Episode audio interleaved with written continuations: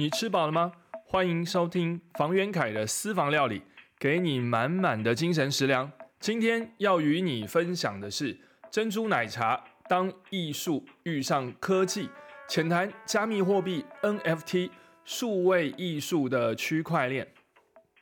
大家好，秋冬的凉意，相信大家已经感觉到了啊。呃，细雨绵绵的周末呢？台北世贸医馆正在举办一年一度的台北艺术博览会，不晓得听众朋友们去看过了吗？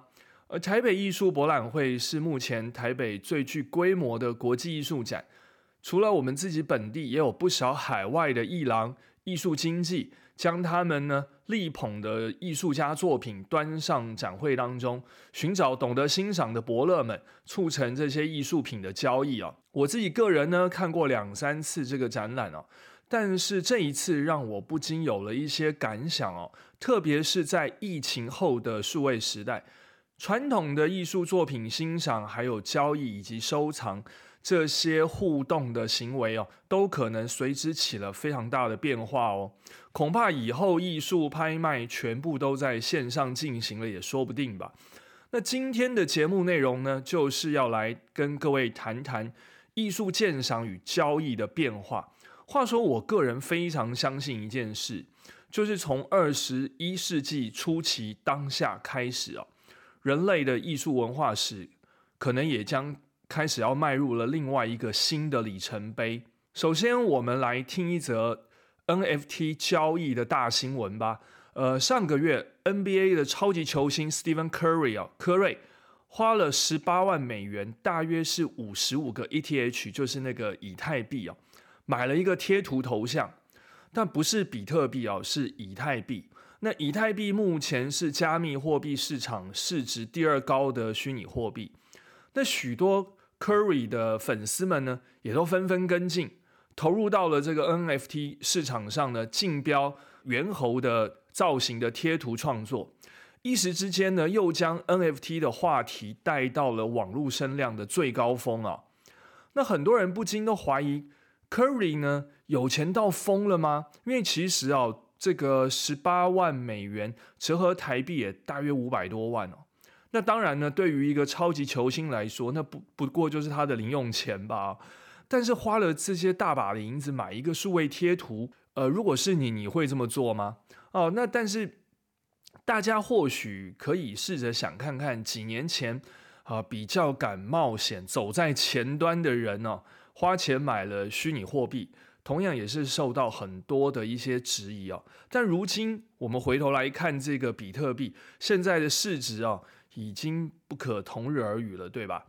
那科瑞这一次呢，花大钱买的这个虚拟头像贴图，来自于目前在 NFT 市场当中呢非常火红的一个社群啊，一个 club，它叫做 Board App Canal Club，就是简称叫 BAYC 啊。那 B A Y C 呢？他们所做的这一系列的这些猿猴猩猩的这个主题的作品，总共呢，呃，现在目前已经产出了差不多一万个这样的贴图头像。那这些猿猴猩猩在二 D 视觉上都呈现了一个右侧的脸向着镜头的画面，差不多就是斜四十五度角面对我们观看者，差不多以锁骨以上哦这样的一个统一的头像格式啊，作为大头贴。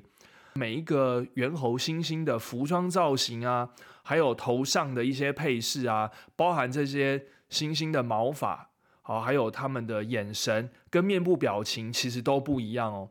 那每一只其实都是非常独一无二的。那具有这些不同的特色，因为它的稀有度，那就有了它的不同的呃竞标的价格。Curry 他买的呃猩猩猿猴，它的这个僵尸的眼睛呢？呃，在一万个这个系列当中呢的稀有度，再加上呢它的这个猿猴猩猩的这个服装啊，是这种呃粗花呢绒的这种套装的这个稀有度，这两个稀有度加起来以后，平均呢的雷同率低于百分之二，也就是因为这样稀有程度，所以才引发了 Curry 他对这个猩猩贴图呢出高价。那先前他曾经出过一次价钱呢，差不多是出价四十个以太币。那折合美金差不多是快十三万美金，但是他没有标到。那这次他是花了十八万呢。那我们当然会很好奇，这样的一个天价，它是怎么来的？它是因为炒作吗？当然，我们虽然可以把 Curry 他买下的这个猿猴贴图哦，呃，透过我们自己的手机或电脑下载非常多次，你要下载一千次、一万次都可以。但它的独一无二之处是什么呢？其实是。Curry 手上的那个所有权哦，那其实这就是区块链技术的很大的一个特色。那这个区块链技术呢，它就有点像一个艺术作品的一个鉴定师哦，它可以透过这种呃加密的密码、加密的金钥，向所有的人证明这样的一个作品它的原创性啊，以及它的唯一性跟它的真实性。这当然就是区块链技术上的特色。透过这样的一个特色，它就能够让 NFT 呢就不可以篡改，然后也也无法销毁。更进一步呢，就能够提高数位艺术创作的价值哦。那讲到现在为止，可能很多听众朋友会说：“哎，你一直在提 NFT，NFT，那 NFT 到底是什么？”哈，NFT 它的英文呢就是 Non-Fungible Token，就是非同质化的代币哦，Token 代币。那字面上就是说，它有这种很不可取代性的意思。那当然呢，它像比特币一样啊，是一种加密的货币。但是 NFT 它具有一种唯一性，就是它是一种代表独一无二的事物，或者是代表一种独一无二的数位资产。而这些资产们的所有权呢，是在这样区块链上面呢去做这样的一个流动。那 NFT。相互之间的不可取代性呢？从数位商品，比方说像呃 Curry 的贴图啊，它的这个猿猴贴图、电脑图像啊，或者是数位创作的一些音乐啊，包含像服装啊、房地产这些都可以用 NFT 来表示它的价值。总而言之呢，这个 NFT 呢，所谓的非同质化代币啊，交易形式，它其实就是将数位化的物件。或者是物件被数位化后的所有权资产数位化的一种形式，听起来是不是非常的绕口啊？这还是我帮这个东西所做的一个最简单的一句话能够形容的方式啊。那大家再听一下，就是 NFT 非同质化的代币，它其实就是将数位化的物件，或者是将物件数位化之后。所产生的所有权资产数位化的一种形式。OK，我想这个是今天节目当中 非常大的一个重点了。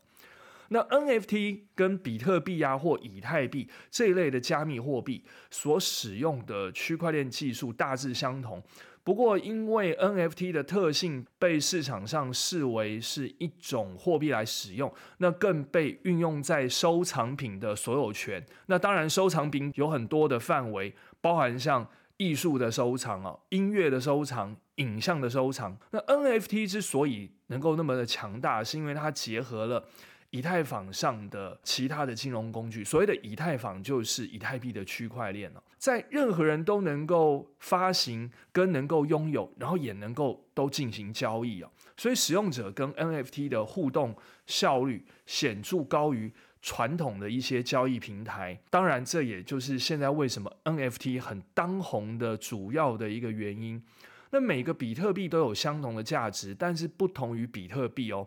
NFT 跟它更像是，我呃有这个听众朋友有很多人呃有收集职业棒球或职业篮球的这种球员卡的话，其实它就很像这一张张的球员卡。那每一张的这些明星球员卡，它都有它不同的价值。当然，也就是因为市场上的哄抬跟炒作。诶，如果现在球员非常的火红，好，他的这个成绩战绩非常的好。表现的也非常好，比方说像 Stephen Curry，那当然他的球员卡就会非常的具有价值啊。但是呢，NFT 可以是数位档案形式存在，哦，那它就跟这种所谓的实体的球员卡又不一样了。它这样的一种数位档案形式的存在，当然我们就可以把这样的数位档案存成，不管是有声的档案，那就是音乐创作，或者是有影像动态的。这个档案，那就是影片，好，或者是这些静态的艺术创作，或者是插画，或者是贴图，我们都可以呢透过数位档案形式来做收藏。甚至啊，Twitter 的创办人呢，他前一阵子还将一条他自己亲笔签名的推文哦，作为 NFT 来出售。所以也就是说，NFT 可以是任何虚拟世界、网络世界的任何一个物件、任何一个东西，可以做重新的再制，然后呢进行一种交易的行为哦。NFT 其实它就像是一个被认证过的一个签名档好了。那所以呢，很多的艺术家或者是职业的运动明星，甚至现在目前非常多的 YT 网红，好，其实你都可以进入到这样的一个市场。去进行数位物件方面的拍卖跟交易，比方说，只有一个人可以拥有呃莫内或者是毕卡索的版画，好了，那 NFT 呢，它就可以把这样的作品呢给到收藏家无法复制。所谓的无法复制是什么呢？并不是说哦你不能从旁下载，当然你可以从旁下载啊，但是问题是说这样的一个原作，它在 NFT 市场当中，它给了一个认证。那这个认证呢，透过了这个加密的过程，甚至呢，它透过了一个加密的一排的序列或序号，所以呢，能够得到数位证书。那这个数位证书就对这样的一个收藏品给了他一个身份的一个 DNA，它是独一无二的，能够进行交易，能够透过虚拟的货币把它买下来的话，就代表你对这样独一无二的。物件有了它的所有权了？到底这个 NFT 所交易的这些数位艺术，跟我们一般的传统艺术市场，他们的商业模式到底有哪些不同啊？这也就是为什么我们今天呃这个节目一开始的时候会跟各位提到台北呃艺术博览会啊。那当然呢，现场有非常多的不管是雕塑品啊，或者是画作，在 NFT 的这种区块链数位艺术市场当中。难道跟这个传统的看画、看雕塑品啊，然后来进行交易啊、买卖，有什么样的不同之处？那为什么现在又这么多的年轻世代族群啊，来封这个 NFT 呢？我将它呢做了几个结论呢。首先，第一个就是人人都能够当艺术收藏家。那第二个是什么呢？是人人都可以成为艺术经纪人。那再来是什么呢？是人人都可以是艺术鉴赏家。第四个呢，是人人都可以是创作参与者。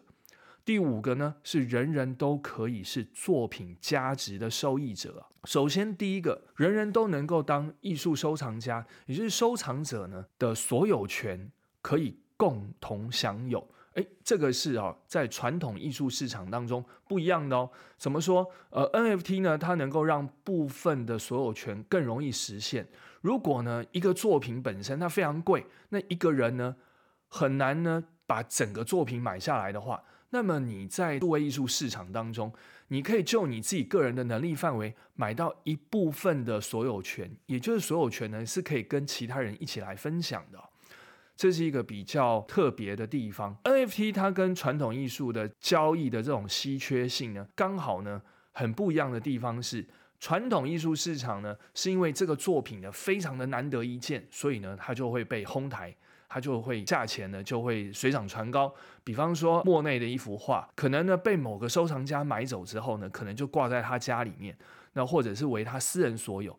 所以呢，等到他再拿出来拍卖的时候呢，哎，那它的价钱呢又在往上叠高，越难得、越稀缺、越不容易被看到，它的价钱越高。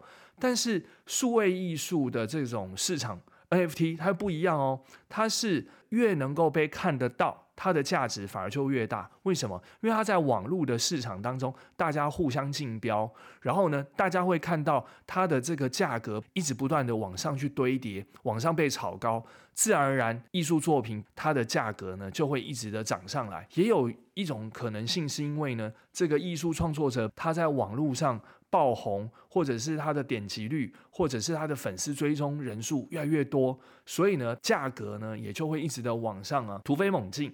所以呢，变成是作品本身的能见度啊，非常非常的重要。这个呢是跟传统艺术市场当中很不一样的一件事情啊。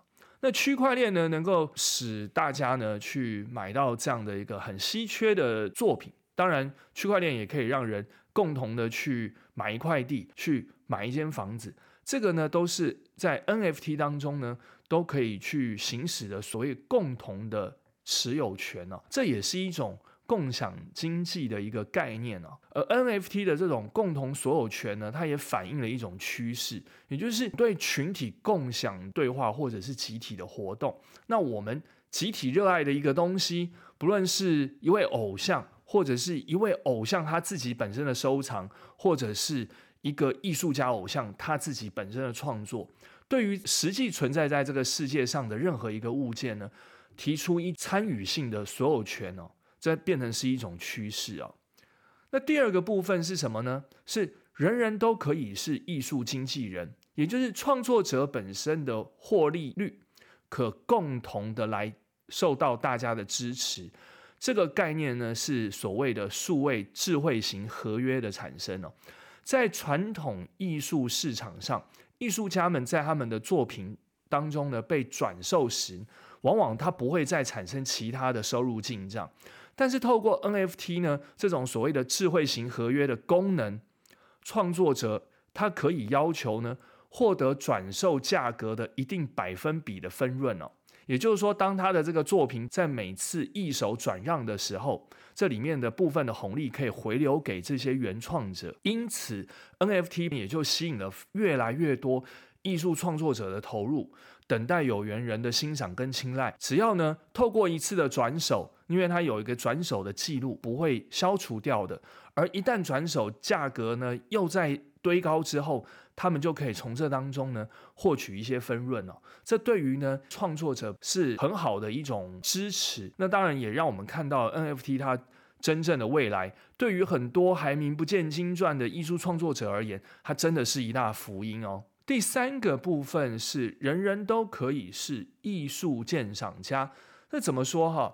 以往传统的画廊或者是一些艺术机构，他选择要展示谁的作品，或者是选择要展示什么作品，那当然谁的作品就有机会露出啊，谁就能够容易被捧红。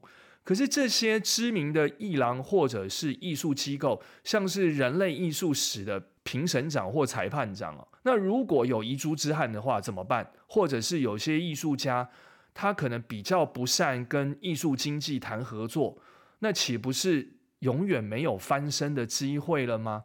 但是如今如果透过 NFT 的话，可以使这些不受到艺术界主流青睐或者是一些画廊青睐。但是他却具有在网络上超高人气的艺术创作者，能够让他们的超高人气或者是被关注的点击率转换变现，也就等于帮他们平反了，让他们有了一条出路。这就是一种中心化平台经济转变为分散式的合作经济。我们也可以说是将艺术价值的频段呢。交还给开放式的全球市场机制，交还给广大的人类网络社群，所有的网络参与者都可以代替以往推波助澜的艺术经纪人，或者是具有权威性的艺术机构，而买家呢，也就跳过了中间这一层手续，直接出价竞标。所以去中心化这件事情，看来不仅是在很多产业中哦。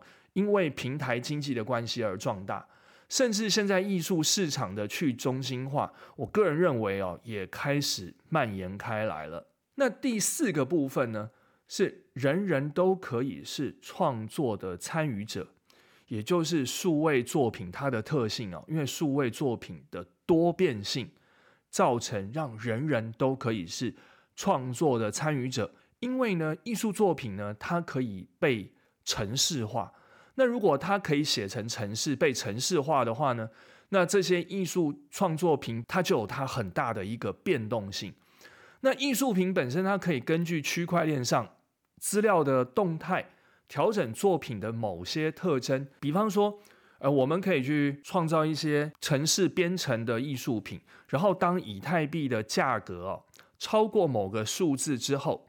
我们可以来做一个设定，就是说，诶，你只要超过某个金额的竞标，那我这个作品背景哦就会产生一些变化，或者是色彩会产生一些变化，或者是说这个作品呢的主题会出现一些动作，或者是额外的表情。那因为数位艺术它不一定要是静态的格式啊，它不一定是一个静态的贴图或者是静态的插画，它也可以是像是会动的贴图啊，所以。可被编程的这种程式化的艺术作品，它就有无限的可能性。这些可能性当然端看创作者本身的创意，它可以发挥到多大，来吸引到更多的粉丝、收藏家，那当然就是他的本事哦。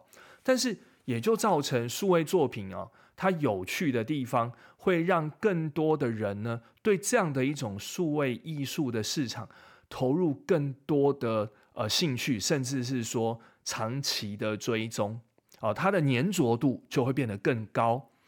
那另外呢，第五项就最后一项哈，是人人都可以是作品价值的受益者，这就是数位作品它的价值性。怎么说呢？因为这个数位的创作品或这个艺术品，你可以透过在这个所有权的转让的历史文件资料当中呢，去看到他可能。这样的一个作品，是不是有被某位知名的公众人物曾经有过他的拥有权，就是他的持有权？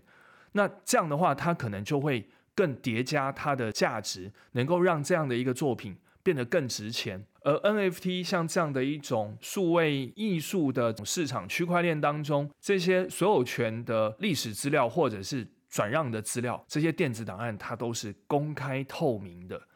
那也因为如此，我们可以透过这些历史资料，可以一探，呃，是不是有一些公众人物对于某项的艺术品有他自己独到的一个鉴赏，或者是他自己独到的品味，很多的粉丝就会成为这样的一个追随者。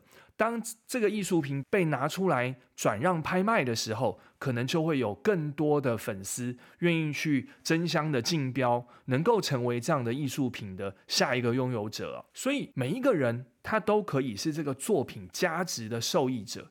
那当然，对于艺术家或创作者也是一大福音啊，因为他的作品不管去谁的手里，其实呢，这些资讯都是公开透明的。